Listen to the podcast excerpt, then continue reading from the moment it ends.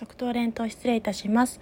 最後の12星座ワンオラクル9から12を占っていきます。こちらは生年月日や生まれ日に基づいての順番ではなく真夜中南中する星座理科の地学中3より王道12星座の暗記術に基づく1月から12月までの振り分けに基づいております。それでは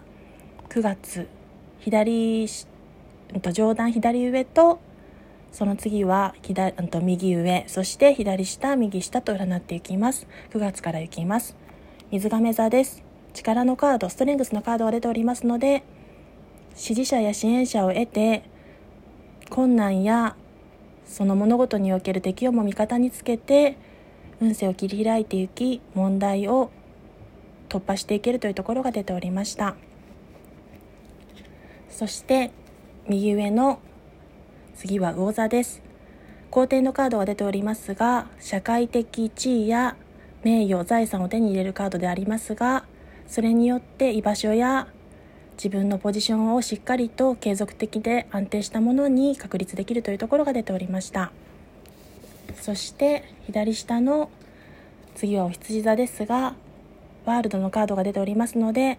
充足感や満足感を得れて最高の自己肯定感を得れるということと虹があの絵柄の中にかかっておりますが幸福の象徴でありますので幸せを今後手に入れていける兆しがあるということも暗示しております。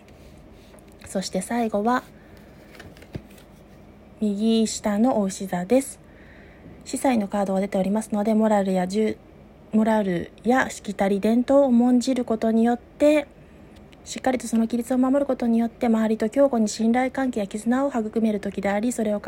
固めて強固にしていけるというところが出ておりました。それでは最後までご視聴ありがとうございました。失礼します。